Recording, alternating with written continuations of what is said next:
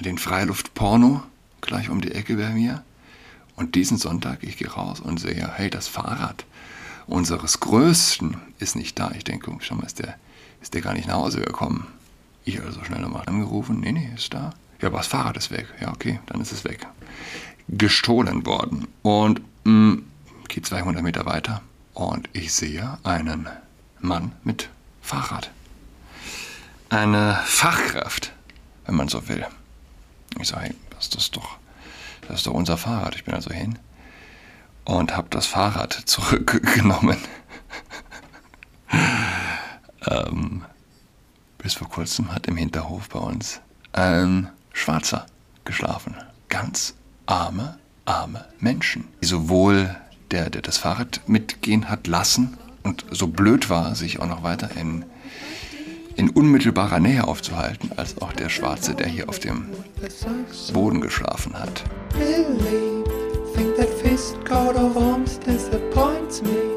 Hallo und herzlich willkommen zu Adrets Podcast. Mein Name ist Julian Adrat. Ich hatte eigentlich von Berg Karabach sprechen wollen. Es hat mir schon eine Weile auf dem Herzen gelegen, dass ich bisher mit keiner Silbe davon gesprochen habe, wie überhaupt die Medien hierbei versagt haben. Lass mich ganz kurz aus der Tagespost zitieren, ehe ich ähm, von den aktuellen Geschehnissen um Kropala und die AfD sprechen will. Mehr als 100.000 Armenier haben ihre angestammte Heimat Berg-Karabach bereits fluchtartig verlassen. Bleiben wird wohl nur, wer keine Möglichkeit zur Flucht hat oder bereits verhaftet wurde. Die Menschen haben eine humanitäre Tragödie hinter sich und auch vor sich. Eine neunmonatige Hungerblockade mussten die Karabach-Armenier durchstehen. Neun Monate, in denen es an Medikamenten und Grundnahrungsmitteln mangelte, ja Menschen schlicht verhungert sind und nun kommen sie, die Haus und Heimat verloren haben, mit wenigen Habseligkeiten nach tagelanger anstrengender Flucht in einem Land an, das ihnen weder ein Dach über dem Kopf noch eine medizinische Versorgung garantieren kann. Die fast vollständige ethnische Säuberung von Bergkarabach ist eine humanitäre, eine kulturelle und eine historische Katastrophe. Kirchen und Klöstern aus dem vierten bis sechsten Jahrhundert droht die Zerstörung altes armenisches Kulturgut wird, wie in Aserbaidschan und Nachitschewan geschehen, vernichtet, auch 108 Jahre nach dem großen armenischen Genozid, bei dem 1,5 Millionen Armenier ums Leben kamen, gibt es keinen Schutz und keine Sicherheit für dieses traditionsreiche kleine christliche Volk. Wie vor mehr als einem Jahrhundert sind diese Menschen der Willkür ihrer Nachbarn schutzlos ausgeliefert. Darum droht schon bald die nächste Katastrophe. Ermutigt durch die Erfahrung, dass niemand ihm bei der Eroberung von Bergkarabach in den Arm fiel, könnte der Präsident Aserbaidschans Ilham Aliyev jetzt versuchen, seinen Traum vom souveränen Korridor quer durch Armenien nach Nachitschewan zu realisieren will die internationale Staatengemeinschaft oder was von ihr nach 2022 noch übrig ist, auch der Zerstörung Armeniens tatenlos zusehen. Eine, es wäre eine moralische Bankrotterklärung der Vereinten Nationen, insbesondere des Westens. Das ist im Übrigen eine ziemlich wichtige äh, Parallele, wenn man darüber nachdenkt. Russland, ja, das Land des Bösen, war bisher der Schutzschirm Armeniens. Mit dem Krieg in der Ukraine ist also dieser Schirm gefallen. Russland hat nicht mehr die Kapazitäten, vielleicht auch keine Lust oder auch nicht die ähm, ja, Aufmerksamkeitskapazitäten, äh, diesen Schirm weiterzustellen. Der Westen, der das Land des Guten ist, schafft es aber nicht, diese ethnische wie kulturelle Katastrophe abzuwenden, auch nicht ansatzweise, wie es scheint. Und äh, das heißt, der Mainstream ist sich darüber einig, dass Russland das Reich des absolut Bösen ist. Der Mainstream ist sich aber auch einig, dass Bergkarabach zu schützen wäre. Idealerweise. Äh, nur, dass das bisher halt Putin gemacht hat. Das ist ein Detail in dieser Rechnung, das diese komisch, im Mindesten komisch erscheinen lässt. Okay, Tino Kropala, der Co-Vorsitzende der Alternative für Deutschland, der einzigen echten rechten Partei in Deutschland, wurde nach einem Mordanschlag mit einer Spritze ins Krankenhaus eingeliefert, als er heute auf einer Wahlkundgebung in Bayern sprechen sollte. Das twittert auf Englisch eine gewisse Eva Vladingerbrück. Eva Vladingerbrück, ähm, ich, ich hatte mal kommentiert, das war im April, als sie katholisch geworden ist. Als ich noch auf Twitter war. Also eine erwachsene Frau, die sich hat taufen lassen, die konvertiert ist. Ein weiterer mutmaßlicher Mordanschlag auf seine Co-Vorsitzende Alice Weidel wurde kürzlich vereitelt. Die Behörden holten sie letztes Wochenende aus ihrer Wohnung, um ihre Sicherheit zu gewährleisten. Vor ein paar Wochen wurde Andreas Jurka, wir hatten darüber gesprochen, ein weiterer Politiker derselben politischen Partei ins Krankenhaus eingeliefert, nachdem er bei einem organisierten Angriff auf sein Leben von einer Gruppe Migranten, die ihn erkannten, zu Brei geschlagen worden war. Gut, an dieser Stelle muss man sagen, ist nicht ganz korrekt. Jurka wurde nicht ins Krankenhaus eingeliefert. Ähm, das alles ist äußerst schockierend, aber nicht überraschend. Es ist das Ergebnis des äußerst feindseligen Narrativs, das die Medien und das Establishment rund um rechte Politiker und Dissidenten verbreiten. Es erinnert mich an das, was 2002 in den Niederlanden geschah, als der Klimaaktivist Volkert van der Graaf am helllichten Tag dem rechten Politiker Pim Fortuyn in den Kopf schoss. Von der Graf läuft, wohlgemerkt, bereits wieder frei durch die Straßen. Wir müssen begreifen, wie ernst die Lage für unsere Rechte in Westeuropa ist. Wir haben es mit einem Feind zu tun, der uns wegen unserer politischen Überzeugungen töten will und bereit dazu ist. Diese Attentate sind eine klare Kriegserklärung an die europäische Rechte und das ist erst der Anfang. Diese Menschen werden alle möglichen Mittel, einschließlich Gewalt und Mord, einsetzen, um unsere Stimmen zum Schweigen zu bringen. Wir können es nicht zulassen. So, und diesen Tweet, diesen Tweet hat Elon Musk kommentiert mit Unreal, unwirklich. Sie werden sie ermorden, sie werden sie ermorden, wenn sie mit globalen Konzernen in der Einwanderungspolitik nicht einverstanden sind. So überschreibt ein anderer Account, Fentasyl, den Tweet, den ich oben gelesen habe von Eva Vladinger-Bröck. Und auch diesen Tweet kommentiert Elon Musk mit uh, This will backfire. Das wird nach hinten losgehen. Eine Amelie antwortet, bisher hat kein Politiker der Regierung seine Unterstützung zum Ausdruck gebracht. Sie alle schweigen bis auf auch die öffentlich finanzierten Medien. ÖRR 18,36 Euro im Monat pro Haushalt. Pflichtgebühr für fast jeden in Deutschland.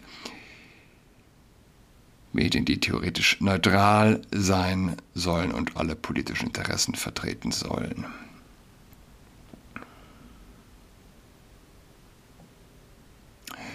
Hannes Müller kommentiert, kannst du das glauben?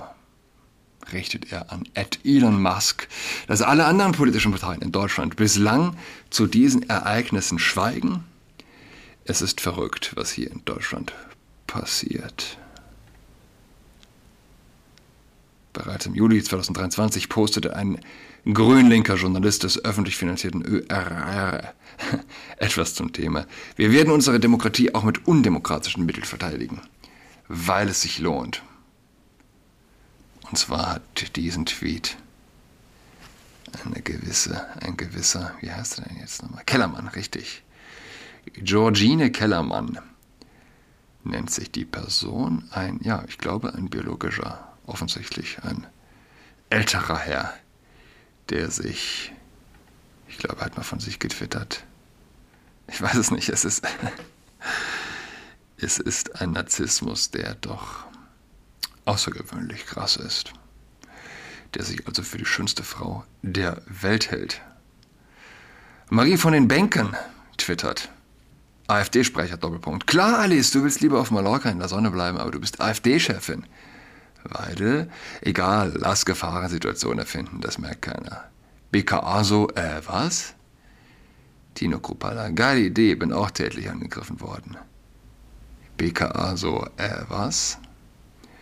Der Fall um Alice Weidel und auch um Tino Kruppala zeigt, die politische Linke hat jegliche Anstand verloren.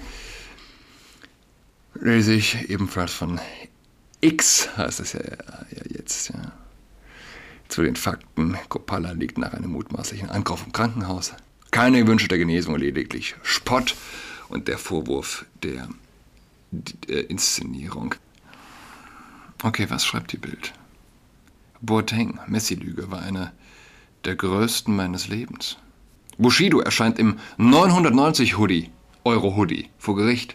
Rapper extra aus Dubai eingeflogen.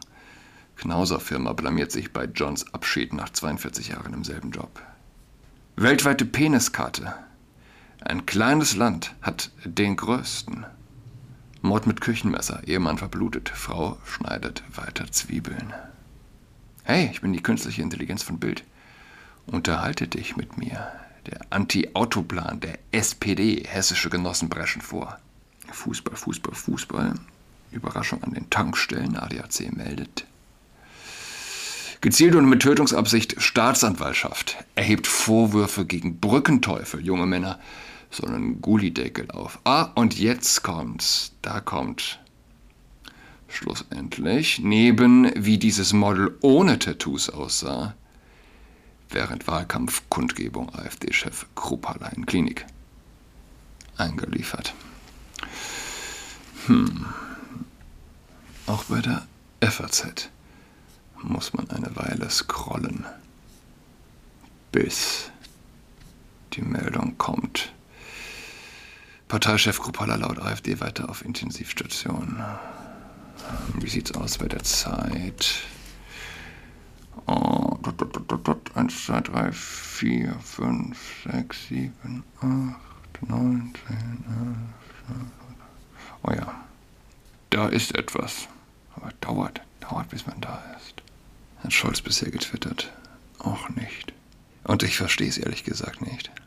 Ich hielt es sogar für wahlkampftechnisch äh, klug an, als Bundeskanzler einen anständigen Tweet abzusondern gegenüber Kruppalla, der Politiker der zumindest am stärksten wachsenden Oppositionspartei, den man also versucht hat zu ermorden und alle Politiker schweigen.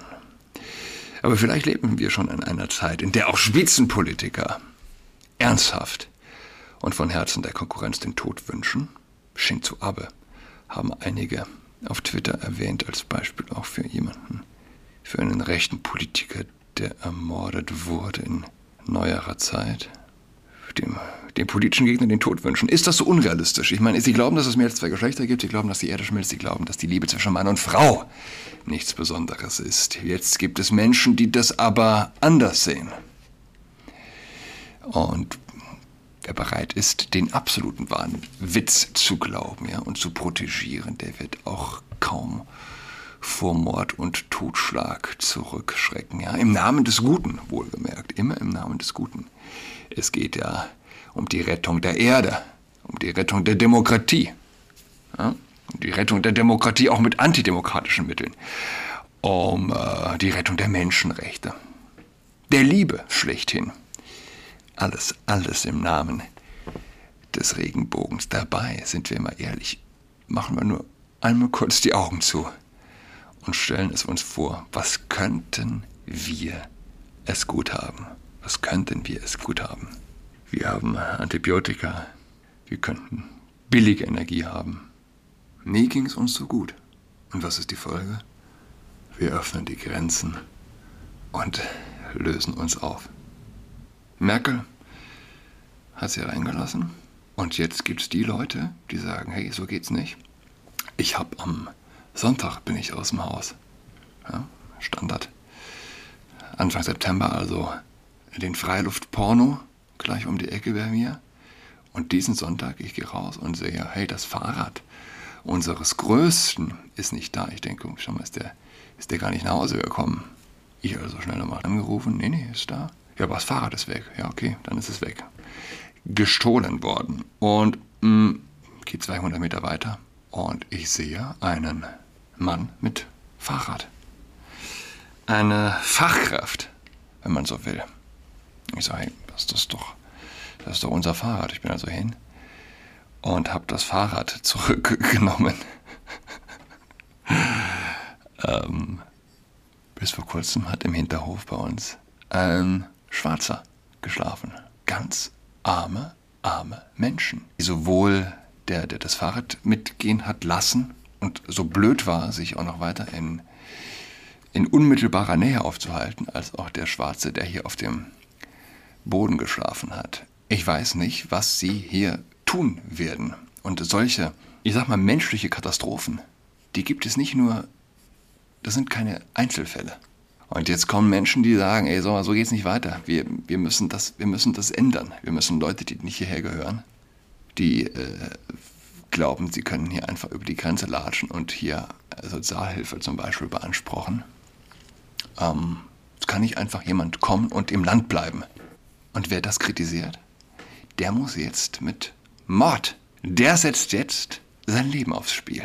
Unglaublich. Was kann man tun? Aktuell beten für Kruppalla und hoffen, dass Elon Musk uns noch länger erhalten bleibt.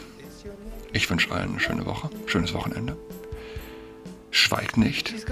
Bis dahin. Tschüss.